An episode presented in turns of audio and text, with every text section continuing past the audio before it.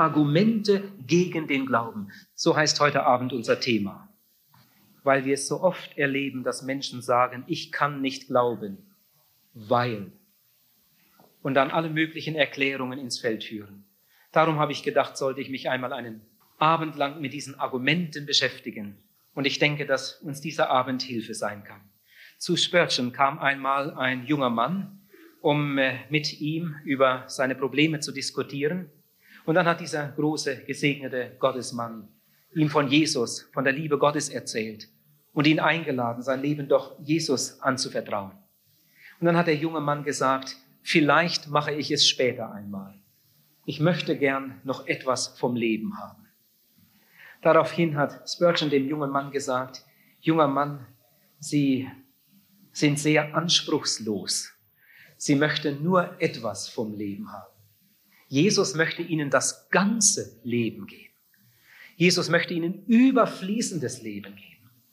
Jesus möchte ihnen Überfluss in ihrem Leben geben. Sie sind sehr anspruchslos. Und ich denke, er hat die richtige Antwort gefunden. Es gibt so viele, viele Menschen, die so völlig falsche Vorstellungen vom Christsein haben. Jemand sagt, ich bin noch zu jung, um fromm zu werden. Wie oft habe ich das schon gehört? Wir singen in einem Lied, hast du dich früh dem Herrn geweiht, wird schön dein Leben sein. Denn die versäumte Jugendzeit holst du nie wieder ein. Oder jemand sagt, ich möchte noch etwas vom Leben haben. Also wenn jemand so etwas sagt, dann beweist er damit, dass er völlig falsch orientiert ist. Ich hatte einmal eine Evangelisation in Schaffhausen. Da sang die Jugendgruppe jeden Abend dem eigentlichen Programm voraus einige frische Lieder. An einem Abend hörte ich das Lied, ich habe es damals dort zum ersten Mal gehört. Viele Menschen glauben, dass man als Christ sich nicht mehr richtig freuen kann. Aber als ich Jesus mein Leben gab, die Freude erst begann. Und das kannst auch du erleben. Komm und gib ihm Herz und Leben. Komm zu Jesus heute. In einem Lied heißt es, das war der schönste Tag, den Gott mir jemals gab, als Jesus in mein dunkles Erdendasein kam. Ihr Lieben, so singen Leute, die es mit ihm probiert haben. So singen Leute, die Jesus aus persönlicher Erfahrung kennen und mit ihm gegangen sind. In einem meiner liebsten Lieder heißt es, oh, das ist ein anderes Leben, wenn man weiß, ich bin befreit, meine Sünden sind vergeben, meinem Herrn bin ich geweiht. Wir haben heute Abend hier Evangelisation. Wir haben dazu eingeladen und viele sind gekommen. Und ich freue mich so darüber, dass so viele Leute bereit sind, einfach mal einen ganzen Abend lang still da zu sitzen und nachzudenken. Und jetzt möchte ich euch einmal eine Frage stellen, über die ihr gerade einmal nachdenken könnt, um euch eine persönliche Antwort zu geben. Lieber Zuhörer, wenn dies der letzte Abend deines Lebens wäre und wenn du es ganz genau wüsstest, Du hast angenommen noch eine Stunde oder noch zwei Stunden zu leben. Und du würdest ein ernstes Gespräch führen mit einem Arzt oder mit einem Seelsorger. Und dein Gegenüber würde dich fragen, wie war dein Leben? War dein Leben ein erfülltes Leben, ein sinnerfülltes Leben? Wenn du noch einmal leben könntest, möchtest du noch einmal so leben oder würdest du es anders machen? War dein Leben wirklich ein erfülltes, wirklich lohnendes Leben? Wie viele Menschen haben doch immer noch den Eindruck, dass das Beste morgen oder übermorgen oder in fünf oder zehn Jahren noch kommt. Und sie leben heute unter dem Strich. Wenn man über den Sinn des Lebens und über wirkliche Werte des Lebens spricht, dann kann man so oft erleben, wie Leute mit ihren Vorstellungen dann aufwarten und jemand sagt zum Beispiel, gesund müsste man sein. Gesundheit ist das größte Gut. Wenn ich nur gesund wäre, dann wäre ich ein glücklicher Mensch. Und dabei gibt es so viele Menschen, die kerngesund sind und sie sind trotzdem todunglücklich. Gesundheit ist ein großes Gut und ich bin so froh, dass ich gesund sein darf. Aber Gesundheit ist nicht das größte Gut. Wenn das wahr wäre, müssten alle gesunden Menschen sehr glücklich sein. Oder ein anderer sagt, Geld müsste man haben. Oh, wenn ich nur mehr Geld hätte. Geld, Geld, Geld, schreit die ganze Welt. Dann wüsste ich, was ich täte. Und dabei gibt es so viele steinreiche Leute, die todunglücklich sind, einige, die sich sogar das Leben nehmen. weil sie mit ihrem Leben nichts mehr anzufangen wussten. Ihr Lieben, wisst ihr, dass unter den reichsten Menschen die meisten Sorgen sind? Das ist das Ergebnis von Umfragen und wir wissen, dass es so ist. Ein anderer sagt, schön müsste man sein. Oh, wenn ich nur schöner wäre, dann würde ich nach Hollywood gehen und, und so weiter. Schön müsste man sein. Wisst ihr, dass die schönsten Frauen am längsten vor dem Spiegel sitzen? Immer in der Sorge, sie wären nicht schön genug. Während andere sich zum Teil überhaupt keine Gedanken darüber machen. Sie pflegen sich, wie sich das gehört und sind zufrieden, dass Gott sie so gemacht hat. Du wärst nicht glücklicher, wenn du noch schöner wärst. Das Glück liegt an einer anderen Stelle. Einige suchen es im Vergnügen, in sexuellen Ausschweifungen. Aber gerade diese Menschen muss man einmal persönlich kennenlernen und dann sieht man die ganze Not hinter ihrer Maske. Es sind die Ärmsten unter der Sonne. Ob wir es wahrhaben wollen oder nicht, wir haben da innen drin sozusagen einen leeren Raum, den nur Gott ganz allein ausfüllen kann. Gott hat uns für sich selbst gemacht. Gott hat einen Plan für unser Leben. Gott will mit uns zusammenarbeiten. Gott will uns seine ganze Fülle schenken, wenn wir es nur glauben wollten und zu ihm kämen. Ich glaube, die größte Predigt, die je gehalten wurde, steht in Matthäus Kapitel 5, 6 und 7. Es ist eine lange Predigt. Jesus hat sie damals gehalten auf einem Berg unter freiem Himmel. Und in dieser gewaltigen Predigt, die wir auch Bergpredigt nennen, haben wir in Kapitel 5 von Vers 3 bis 12 die Seligpreisungen. Da beginnt Jesus neun Sätze mit dem Wort glücklich oder glückselig oder glücklich zu preisen. Glückselig der Mensch. Und dann macht Jesus ganz interessante Erklärungen. Zum Beispiel rühmt er oder preist er die Menschen glückselig, die gern geben, die gern vergeben, die nach Frieden trachten und so weiter. Jesus stellt da alles auf den Kopf. Jesus sagt, wer mit Gott zusammenarbeitet, der wird wirklich reich. Ich erwähnte vor ein paar Tagen einen Satz und äh, der Inhalt ist wahr. Zu ihm hin sind wir geschaffen. Und unser Herz bleibt unruhig, bis dass es ruht, o oh Gott, in dir. Wir sind hier mitten in einer Evangelisation. Ihr wurdet eingeladen und ihr seid gekommen und darüber freuen wir uns sehr. Und wir als Veranstalter der Evangelisation möchten gern, dass unsere Gäste, unsere Besucher hier zu einer ganz realen Begegnung mit Gott kommen. Das ist wirklich unser allergrößter Wunsch, dass sie nicht nur uns sehen und hören, was haben sie schon davon, sondern dass sie zu einer ganz realen Begegnung mit Gott kommen, mit dem lebendigen Gott und mit Jesus Christus, dem Auferstandenen. Dafür beten wir und ich bin davon überzeugt, jeder von uns kann heute Abend die Begegnung haben, wenn er will. Jetzt mal einen Gedanken, über den ich euch gut nachzudenken bitte. Wenn zwei Menschen sich begegnen wollen, was müssen sie dann tun? Wenn zwei Menschen sich begegnen wollen, dann müssen sie beide an dieselbe Stelle gehen. Wenn Sie abmachen, da und dort treffen wir uns, welche Wege Sie dann auch einschlagen, wenn Sie dasselbe Ziel haben und an dieselbe Stelle gehen, dann werden Sie sich finden. Was meinst du, wo die Stelle ist, wo man Gott begegnen kann? Das steht in Hebräer Kapitel 11, Vers 6. Da heißt es, wer mit Gott zusammentreffen will, der muss glauben. Der muss zwei Dinge glauben. Einmal, dass es ihn gibt und zweitens, dass er ihn beschenken möchte. Und wenn du das von vornherein ablehnst, dass es ihn gibt und auch nicht glaubst, dass er dich beschenken will, dann wirst du seine Güte, seine Liebe auch kaum erfahren können. Die Bibel sagt, der Zweifler empfängt nichts. Wer mit Gott eine Begegnung haben will, wer mit Gott zusammentreffen will, der muss glauben, dass es ihn gibt und dass er ihn beschenken will. Diese Begegnung will der Teufel unbedingt verhindern. Und viele Menschen fallen immer und immer wieder darauf rein. Und jetzt wollen wir einmal über einige Glaubenshindernisse nachdenken, die wir so oft beobachten. Mein Thema heute Abend heißt ja Argumente gegen den Glauben. Da sagt zum Beispiel jemand, ich kann nicht glauben. Ich kann einfach nicht glauben. Ich möchte ja gern, aber ich kann nicht glauben. Ihr Lieben, das ist eine ganz große Lüge. Auch der Mensch, der sagt, ich kann nicht glauben, glaubt jeden Tag. Er glaubt jeden Tag. Ohne Glauben könnten wir überhaupt nicht existieren. Du gehst zum Beispiel zum Bahnhof, um mit dem Zug zu verreisen.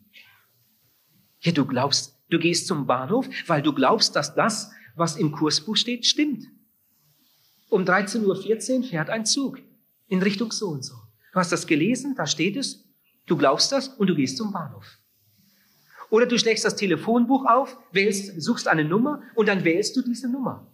Und du glaubst, dass sich jetzt Frau Meier meldet, weil das im Telefonbuch steht. Wenn du das nicht glauben würdest, was da steht, würdest du nie mehr telefonieren. Aber du glaubst, dass das stimmt und daraufhin handelst du jetzt. Du steigst in ein Flugzeug. Es gibt viele Menschen, die können nicht erklären, wieso das Ding da oben bleibt und nicht runterfällt. Das ist doch schwerer als Luft. Obwohl du das vielleicht nicht erklären kannst, viele können es nicht, steigst du trotzdem ein. Du glaubst, dass es dich trägt und es tut es dann auch. Übrigens, Unglaube ist auch Glaube. Wir reden zum Beispiel vom Unkraut, oder? Ist auch Kraut, nur im negativen Sinn. Wir reden vom Unheil. Und so ist das auch mit dem Unglauben. Das ist auch eine Art von Glaube. Aber ich komme jetzt zu einem zweiten Punkt. Einige Gedanken über den Aberglauben. Es gibt Menschen, die glauben nicht an die Bibel, aber sie glauben ans Horoskop und richten ihr Leben danach ein. Sie haben ein altes Hufeisen gefunden und schrauben es an ihr Auto und manche sogar an die Haustür und glauben, dass das jetzt irgendwie Einfluss hat auf ihr Glück, auf ihr Schicksal. Und manche, wenn sie einem, einem Schornsteinfeger begegnet sind, dann malen sie sich alles Mögliche aus, was wohl jetzt passieren könnte. Ich bin vor kurzem durch ein Hotel gegangen und habe mal bewusst darauf geachtet, wie es dort war. Zimmer Nummer 13 habe ich nicht gefunden. Ich weiß nicht, ob es überhaupt ein Hotel gibt in der Schweiz, in dem es Zimmer Nummer 13 gibt. Wenn nämlich in Zimmer Nummer 13 ein Mann einen Herzinfarkt bekommt, dann muss der Wirt damit rechnen, dass die Frau ihn vor Gericht bringt. Wie konnte der Wirt nur diesen lieben Ehemann in Zimmer 13 übernachten lassen? Das musste ja schiefgehen. So einen starken Glauben haben einige Menschen. Das muss ja schiefgehen, wenn man in so einem Zimmer übernachtet. Ihr Lieben, das hat nichts mit Glauben zu tun, wie die Schrift sagt, sondern das ist Aberglaube. Etwas, was Gott aufs Schärfste verbietet. An diesen Schwindel glaubt man. Die Bibel sagt, wer solches tut, ist dem Herrn ein Gräuel. Und manchmal hat das schon hier auf der Erde ganz furchtbare Folgen. Da ist ein junges Mädchen zu einer Wahrsagerin gegangen, nur aus Jux. Aber diese Wahrsagerin, nachdem sie ihr die Handlinie gelesen hatte, hat gesagt, Fräulein, Sie werden keine 25 Jahre alt. Da standen noch einige herum, die haben schallend gelacht. Aber das hat nicht lange gedauert, da setzte sich Angst fest im Herzen dieses jungen Mädchens. Und bevor das Mädchen den 25. Geburtstag feiern konnte, hatte es Selbstmord begangen. Je näher dieser Tag kam, je größer wurde die Angst, bis das Mädchen nicht mehr damit fertig wurde und eine Überdosis Schlaftabletten nahm. Der Aberglaube hat dieses junge Mädchen ruiniert.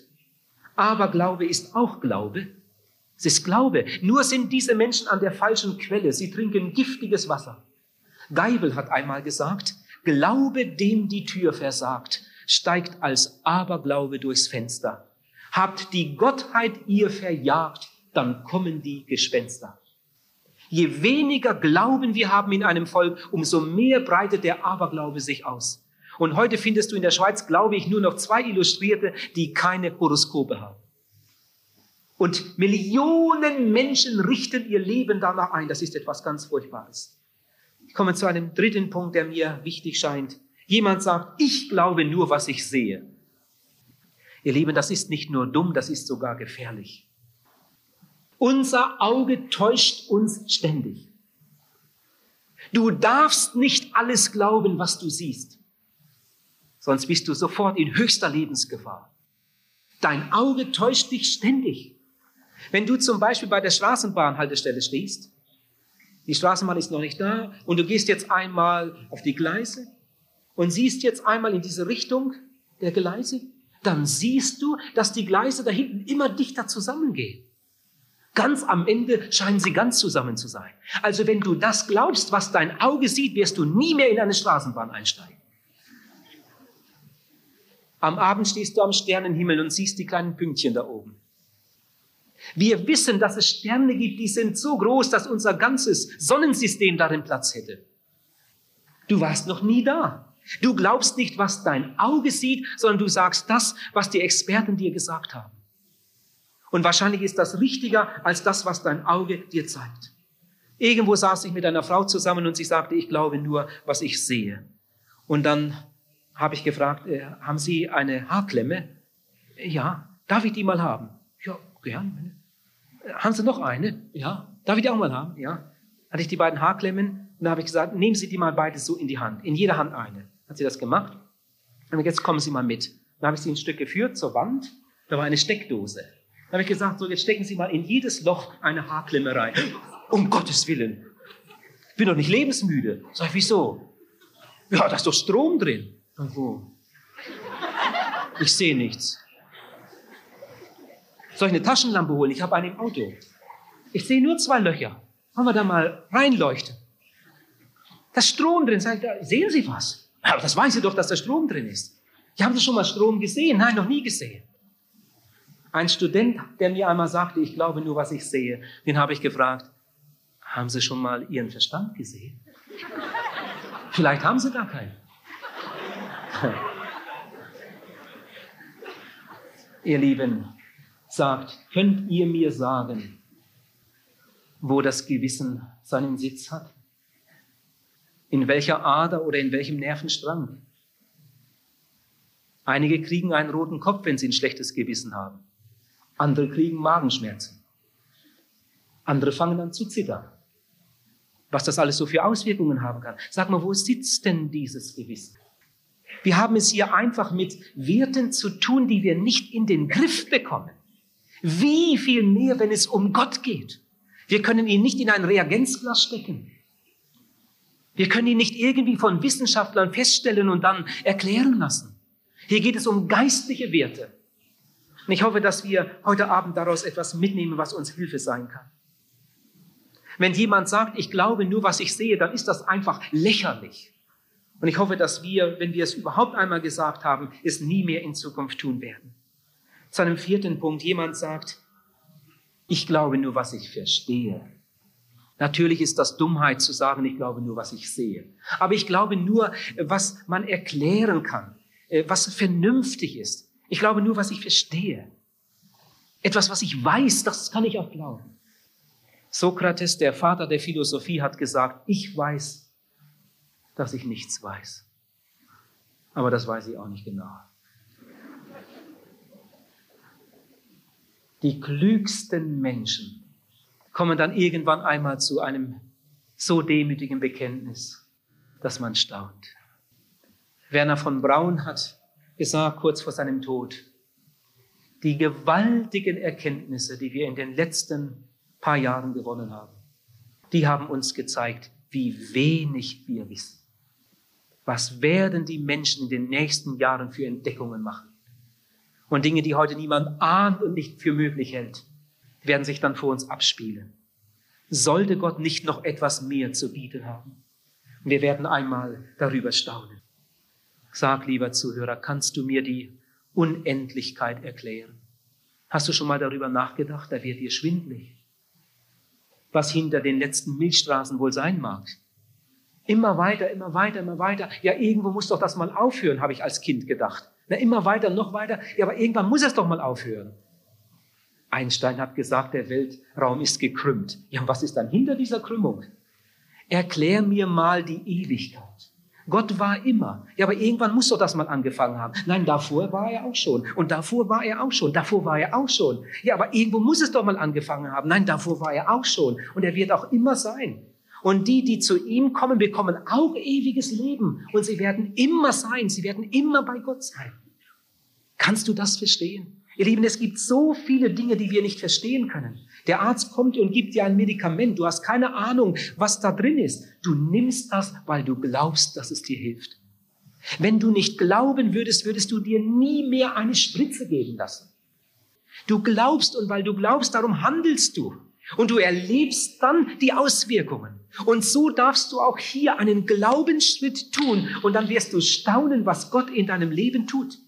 Hebräer 11, Vers 6, ohne Glauben ist es unmöglich. Wer mit Gott eine Begegnung haben will, der muss glauben, dass er da ist und dass er ihn beschenken möchte. Tu doch das heute Abend. Probier doch das einmal aus. Stelle dich ihm einmal und dann wirst du sehen, was er in deinem Leben tut. Der Arzt, von dem ich vorhin erzählte, der schwedische Arzt, der hat viele Argumente gegen den Glauben hergesucht und diskutiert. Und weil er ehrlich genug war, auf der anderen Seite eigentlich doch ein suchender und fragender Mensch, darum konnte Gott mit diesem Mann zum Ziel kommen. Gut, aber wenn man das alles so erklärt, wie ich es auch gerade jetzt hier tue, dann kann man immer noch erleben, wie Menschen nicht einmal richtig hinhören, sondern schon wieder andere Gegenargumente suchen. Wie oft habe ich das schon erlebt bei einer Diskussion, dass ich mit einmal merkte, der hört überhaupt nicht mehr zu.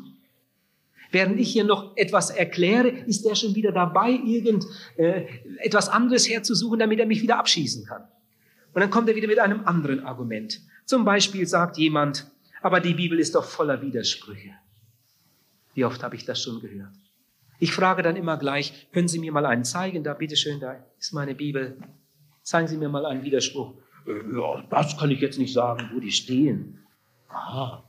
Ja, woher wissen Sie das, dass die Bibel voller Widersprüche ist? Ja. Haben Sie die Bibel schon einmal gelesen? Danke, ich wüsste was Besseres zu tun. Stell das einmal vor. Da fällt jemand ein Urteil, sagt, die Bibel ist voller Widersprüche und hat selbst die Bibel nicht einmal gelesen. Die Bibel hat keine tatsächlichen Widersprüche, sondern die Bibel hat nur scheinbare Widersprüche. Das größte Ärgernis für die Menschen ist, dass die Bibel sie widerspricht. Und das ärgert sie. Das wollen sie nicht. Und darum legen sie dieses Buch beiseite. In Römer Kapitel 2, Vers 4 steht ein wunderschöner Satz. Da schreibt Paulus, merkst du nicht, dass dich Gottes Liebe zur Buße leiten will? Merkst du nicht, dass dich Gottes Liebe zur Bekehrung ruft? Wenn du anfängst, die Bibel zu lesen und die Bibel dir widerspricht in deinem sündigen Leben, dann tut Gott das nicht, weil er dich fertig machen will. Gott will dir nicht die Wahrheit an den Kopf schleudern, sondern Gott spricht mit dir über deine Fehler, weil er dich lieb hat. Lieber Zuhörer, Gott hat noch niemals mit einem Menschen über seine Sünden geredet, nur damit der Mensch weiß, was er getan hat.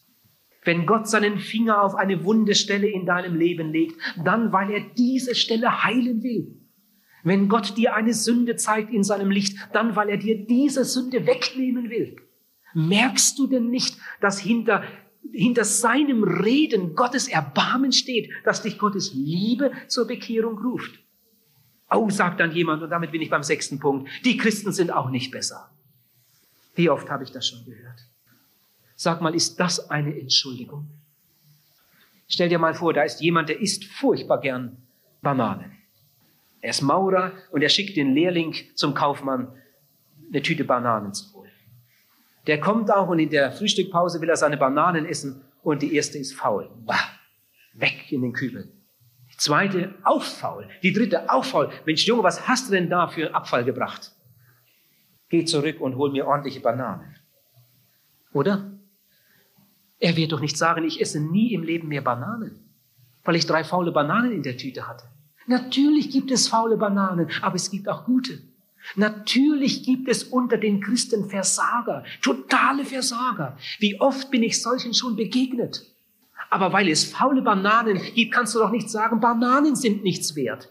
Und weil es Versager unter den Christen gibt, kannst du doch nicht sagen, die Christen sind auch nicht besser.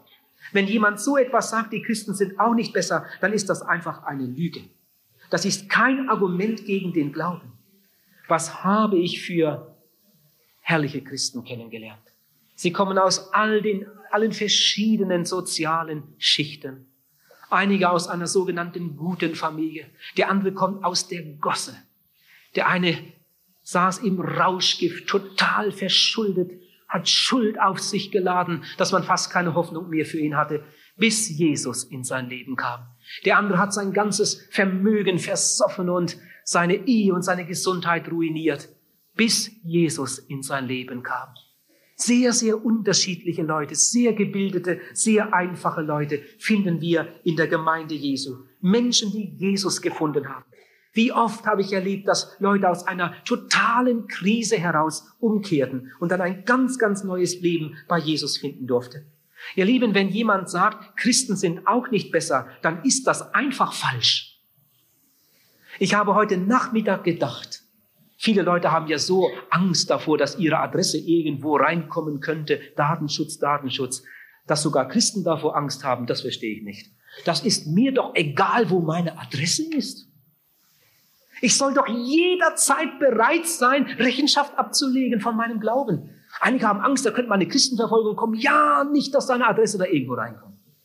Ich habe heute Nachmittag so gedacht, wenn doch jeder, der sich bekehrt und wiedergeboren wird, sofort irgendwo gespeichert werden könnte in Bern im Bundeshaus, um dann in den kommenden Jahren zu verfolgen, wie sich dieser nun entwickelt. Ihr Lieben, und dann würden wir feststellen, dass bei all den vielen, die wegen Trunkenheit am Steuer erwischt werden, kaum einmal jemand in der Kartei steht. Und dass von all den vielen, die Autos geklaut haben, kaum jemand in der Kartei steht. Bekehrte Menschen, wiedergeborene Menschen, Menschen, die wirklich mit Jesus Christus leben, die lassen sich nicht so leicht in so eine Sache hineinziehen. Wenn da riesige Krawalle irgendwo wieder stattfinden und Fensterscheiben eingeschlagen werden, Autos werden auf den Kopf gestellt und angezündet, ihr Lieben, das machen nicht Christen. Nein, du wirst die Christen nicht dabei finden. In Amerika hat man eine jahrelange, ganz gründliche Untersuchung angestellt und ist zu folgendem Ergebnis gekommen. Das liegt aber schon Jahre zurück. Heute sind die Zahlen anders. Damals wurde in Amerika jede dritte Ehe geschieden. Von all den vielen Ehen, die geschlossen wurden in Amerika, ging jede dritte Ehe auseinander. Jede dritte Ehe wurde geschieden. Von den Menschen, die regelmäßig in den Gottesdienst gehen, wurde nur jede 57. Ehe geschieden. Und von den Menschen, die sagen, dass sie bekehrt und wiedergeboren sind, wurde nur jede 500. Ehe geschieden. Ich habe kürzlich bei einer Konferenz einen Prediger kennengelernt. Er hat mir gesagt, er hat ein großes Treffen gehabt vor einiger Zeit. Er hat dazu alle Ehepaare eingeladen, die er in den Jahrzehnten, solange er Prediger ist, getraut hat. Er hat nicht alle erreichen können, aber er hat, er konnte mir mit gutem Gewissen sagen, weil er Nachforschungen angestellt hat, dass von den ungefähr 50 Ehen, die er getraut hat, inzwischen noch keine einzige geschieden wurde. Ihr Lieben, wenn jemand sagt, Christen sind auch nicht besser, dann stimmt das einfach nicht. Ich werde mich niemals rühmen und sagen, dass ich, äh, dass ich ein besonders guter Mensch bin. Ich mache auch meine Fehler. Aber wenn ich zurückdenke, wer ich früher war, vor meiner Bekehrung, wie anders ich heute denke, wie anders ich heute entscheide, wie ganz anders ich heute lebe, wenn ich über meine Ehe nachdenke und über die Ehen meiner Schulkollegen und Arbeitskollegen von früher, wenn ich über meine Familie nachdenke und überhaupt über mein Leben, wie hat Gott mein Leben so reich und so glücklich gemacht? Jemand hat einmal gesagt, und Christen haben es auch noch besser. Also da würde ich nicht nur ein Ausrufungszeichen, sondern auch ein Fragezeichen hintersetzen. Denn beides kann sein. Es kann sein, dass jemand, nachdem er Christ geworden ist, es sogar schlechter hat als vorher. Zum Beispiel, wenn man in Rumänien lebt oder in Russland. Vielleicht kommt man sogar ins Gefängnis, weil man Christ geworden ist. Und dennoch stimmt das andere auch, Christen haben es auch besser. Denn das ist ja nicht das Letzte. Menschen, die bekehrt sind, Menschen, die wiedergeboren sind, sind Kinder Gottes, sind Erben Gottes. Mit ihrem letzten Atemzug ist es nicht aus. Die Bibel spricht nicht nur vom Sterben, sondern sie spricht auch vom Auferstehen. Sie spricht vom ewigen Leben, von ewiger Freude, vom Miterben, von Gemeinschaft mit dem lebendigen Gott. Wie reich sind die Erlösten. Und wie dankbar bin ich, dass ich zu dieser Gruppe gehören darf. Lieber Zuhörer, du darfst es auch. Schließ doch dem Herrn Jesus dein Herz auf. Und wenn in deinem Leben viel Schuld ist, unsagbar viel Schuld, Vielleicht sagst du, wenn ich Buße tun sollte, meine Sünden bekennen sollte, ich würde ja gar nicht fertig. Ich würde ja gar nicht fertig. Was hat sich da nicht alles angesammelt in meinem Leben? Außerdem kann ich mich überhaupt nicht mehr an alles erinnern. Ich weiß, das kannst du nicht. Das kann niemand. Aber Gott kann es. Und er hat gesagt, dass das Blut Jesu Christi, des Sohnes Gottes, dich rein macht von aller Sünde. Du musst nur kommen. Wie reich kann dein Leben werden, wenn du dich ihm öffnest. Ich habe noch einen Punkt. Jemand sagt, Sie müssen nicht so übertreiben. Oh, diese Evangelisten überhaupt, diese Christen. Ihr müsst das nicht so auf die Spitze treiben. Hauptsache, man glaubt. Ist doch egal, was man glaubt. Ich bin ja auch dafür. Jeder muss seinen Glauben haben, aber Hauptsache, man glaubt, egal was. Ihr kennt diese Redensart. Jeder soll nach seiner Fassung selig werden. Ich glaube, das ist sehr gefährlich. Hauptsache, man glaubt. Stell dir mal vor, jemand sagt, Hauptsache, man isst. Egal was. Oder? Und dann isst jemand Zement statt Mehl und schluckt Petroleum statt Speiseöl. Hauptsache man isst. Ihr Lieben, genauso töricht ist es, wenn man sagt, Hauptsache ich glaube. Stell dir mal vor, jemand will nach Paris, rast zum Bahnhof, schwingt sich in den Zug. Nach einer Viertelstunde sagt der Beamte, ja, aber Sie wollen nach Paris. Und er sagt, Zug ist Zug, Hauptsache ich habe einen Zug. Ich bin froh, dass ich den noch erwischt habe. Zug ist Zug. Nein, nein, Zug ist nicht Zug. Ihr Lieben, Glaube ist nicht gleich Glaube. Hauptsache man glaubt. Wir sollen glauben, wie die Schrift sagt, steht in der Bibel. Gott sagt, dass du ein Sünder bist. Bitte widersprich ihm nicht. Sag Gott, du hast recht. Ich glaube es. Ich stelle mich darunter. Gott sagt, ich liebe dich. Bitte deutle nicht daran herum, sondern sag Gott, ich will es glauben. Obwohl ich es fast nicht glauben kann. Denn ich bin nicht liebenswert. Aber ich weiß von Menschen, die waren nicht besser als ich. Und du hast sie glücklich gemacht. Und jetzt will ich es glauben, dass du auch mich lieb hast obwohl ich es mir fast nicht vorstellen kann. Aber ich will es doch glauben, dass du mich lieb hast und jetzt, Herr, mach mein Leben neu. Und er wird an dir handeln. Glaube, wie die Schrift sagt.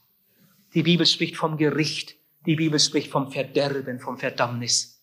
Da will ich nicht hin, sondern ich will zum Leben, ich will zum Heil. Und darum öffne ich mich Jesus, damit er mein Leben neu machen kann. Wenn jemand mir sagt, ihr müsst das nicht so auf die Spitze treiben, ihr seid manchmal so fanatisch, dann möchte ich ihm sagen, das ist so eine wichtige Angelegenheit, die kann man gar nicht ernst genug nehmen. Ich komme zum letzten Punkt. Ein letztes Argument. Jemand sagt, ja, ich glaube schon immer. Und vielleicht will er damit sagen, dass er an die Existenz Gottes glaubt und glauben doch alle an einen Gott. Ich glaube schon immer. Was nützt das, wenn ein Kranker glaubt, dass es einen Arzt gibt? Hat er was davon, wenn er nicht hingeht? Was nützt das, wenn ein Kranker glaubt, dass es ein Krankenhaus gibt?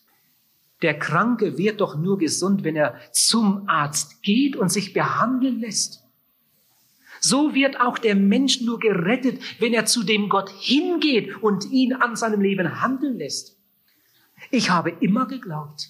Ich habe von klein auf immer geglaubt. Ich kann mich nicht an einen Tag erinnern, an dem ich nicht an Gott geglaubt hätte, an seine Existenz. Aber gleichzeitig habe ich bis zum Hals in der Sünde gelebt. Sünde kann ja so interessant sein. Man kann sogar beim sündigen steinreich werden und glücklich werden für eine kurze Zeit. Große Abenteuer erleben und bestaunt, bewundert werden von den anderen. Man kann berühmt werden beim Sündigen. Aber die Bibel sagt, die Sünde ist der Leute Verderben. Die Sünde trennt uns von Gott. Und wenn wir hier nicht mit ihm in Ordnung kommen, dann sind wir ewig von ihm getrennt. Jemand sagt, mir macht das Sündigen Spaß. Mit meinem Geld mache ich, was ich will. Ich bin glücklich bei der Sünde. Ihr Lieben, das habe ich so oft gehört, darum sage ich das hier einmal. Mir macht es einfach Spaß. Mir macht das Saufen Spaß. Ich bin nie so glücklich als dann, wenn ich richtig voll bin, sagt jemand. Und der andere braucht einfach seine Spritze zweimal am Tag. Der ist nie so selig wie dann, wenn die wieder drin ist. Ich bin glücklich dabei. Kommt mir gerade so vor, als wenn da so ein Hochhaus steht und oben fällt jemand aus dem zehnten Stock. Im fünften Stock ist gerade jemand auf dem Balkon bei seinen Blumen beschäftigt und fragt, hallo, wie geht's? Und er sagt, ich fühle mich wunderbar. Also so leicht habe ich mich noch nie gefühlt. So ungefähr kommt mir das vor, wenn ein Mensch sich im Alkohol glücklich fühlt, wenn ein Mensch sich im, im Rauschgift oder in seinen sexuellen Entgleisungen und Entartungen glücklich fühlt, das mag noch einige Tage gehen und dann kommt das ganz, ganz bittere Ende. In Wirklichkeit sind doch das arme, betrogene Menschen. Ihr lieben Gott will nicht, dass wir verloren gehen, sondern Gott will, dass unsere Sünden vergeben werden, dass wir gerettet werden. Gott bietet uns sein Heil an, Gott ruft uns, aber die Menschen wollen nicht. Ich habe in der Zeitung eine Geschichte gelesen, ihr habt sie wahrscheinlich auch gelesen, die ging ja damals beinahe um die Welt. das große Unglück in Bremen, Fegesack. Ein riesiges Vergnügen in einem riesengroßen Haus, das mit Stroh bedeckt war. Das gibt es ja in Norddeutschland noch vereinzelt. Und in dieser Nacht, als da getrunken und gefeiert und gesündigt wurde, da brach ein Feuer aus. Und wenn so ein Strohdach erst einmal brennt, dann wird schlimm. Und dann kam jemand in die große Halle hineingerast und schrie aus Leibeskräften, es brennt, es brennt. Und die Leute haben gelacht und haben gedacht, der macht einen Witz. Sie haben weiter getanzt und gesungen. Wir kommen alle, alle, alle in den Himmel, weil wir so brav sind. Am 30. Mai ist der Weltuntergang. Wir leben nicht mehr lang, wir leben nicht mehr lang. Ihr kennt diese gottlosen Lieder, die dann stundenlang gesungen werden beim Schwurf und die Leute wissen nicht, was sie tun. In der Nacht sind viele Menschen totgetrampelt. Es gab 300 Tote in der Halle. Ein ganz großes Verderben, nur weil man an die Warnung nicht glauben wollte. Ihr Lieben, so kommt es mir heute manchmal vor. Es gibt Leute, die haben sogar zwei, dreimal in der Evangelisation gesessen und sie sind nach Hause gegangen und sie haben sich doch nicht für Jesus entschieden. Und eines Tages sterben sie mit ihrer ganzen unvergebenen Schuld, wenn es nicht schon geschehen ist. Und ihr Weg geht in die ewige Nacht. Oh, da sagt jemand, das ist doch nicht so schlimm. Kennt ihr den Schlager? Ein bisschen Sünde ist doch nicht schlimm. Ein bisschen Sünde ist doch nicht schlimm. Du, die Sünde ist so schlimm, so schlimm, dass sie Jesus ans Kreuz gebracht hat als Jesus sich bereit erklärte, die Sünde der Welt stellvertretend auf sich zu nehmen, da hat es ihn sein Leben gekostet. Jesus hat auf Golgatha stellvertretend gelitten für dich und für mich, für deine und für meine Schuld. Als Jesus die Sünde der Welt auf sich genommen hatte, schob sich eine Wand zwischen Gott und Jesus, eine Scheidewand. Der heilige Gott konnte mit seinem Sohn keine Gemeinschaft mehr haben, weil die Sünde der Welt auf ihm lag. So schlimm ist die Sünde in den Augen Gottes. Du darfst deine Sünde ihm bringen. Jesus nimmt sie auch dir ab. Und jetzt möchte ich noch etwas sagen. Ihr Lieben, es gibt Dinge, die können wir nicht entscheiden. Du konntest zum Beispiel nicht entscheiden, ob du geboren werden wolltest. Gott hat dich nicht gefragt. Es gibt noch andere Dinge, die kann, kannst du nicht entscheiden. Du kannst zum Beispiel nicht entscheiden, ob du auferstehen willst oder nicht. Aber die Bibel sagt, dass alle auferstehen werden und sie werden gerichtet. Aber es gibt viele andere Dinge, die können wir entscheiden. Zum Beispiel kannst du morgen früh entscheiden, ob du Kaffee trinken willst, mit Milch oder ohne Milch. Ja, vorher kannst du schon entscheiden, ob du aufstehen oder liegen bleiben willst. Es gibt noch viele andere Dinge, die kann man entscheiden. Und viele Dinge, die muss man entscheiden, sonst kann man gar nicht leben. Ihr Lieben, auch hier ist etwas, das liegt in unserer Entscheidungsfreiheit. Im Reich Gottes sind nur Freiwillige. Nur Freiwillige. Gott streckt dir seine Hand entgegen, bietet dir Heil an, aber die Entscheidung musst du treffen. Deine Entscheidung ist entscheidend. Zwischen deiner, zwischen deiner Geburt die du nicht entscheiden konntest, und der Auferstehung, die du auch nicht entscheiden kannst, hat Gott dir ein Leben gegeben, wo du viele Entscheidungsmöglichkeiten hast. Zum Beispiel heute Abend kannst du entscheiden und wirst du entscheiden, ob du mit deiner unvergebenen Schuld nach Hause gehst oder ob du sie Jesus Christus bringst. Ich bitte dich sehr, bring sie ihm. Was waren wir dankbar gestern Abend über die, die in die Seelsorge kamen, um ihr Leben mit Jesus ins Reine zu bringen. Ihr Lieben, das ist für mich immer wieder etwas Gewaltiges. Meine schönsten Erlebnisse habe ich nicht hier auf der Kanzel. Ich sage dir, und wenn Hunderttausende hier säßen, um zuzuhören, das könnte mich im tiefsten Grunde nicht glücklich machen. Aber wenn ein Mensch in die Seelsorge kommt und sagt, ich möchte, dass Sie mit mir beten, dann jubelt mein Herz.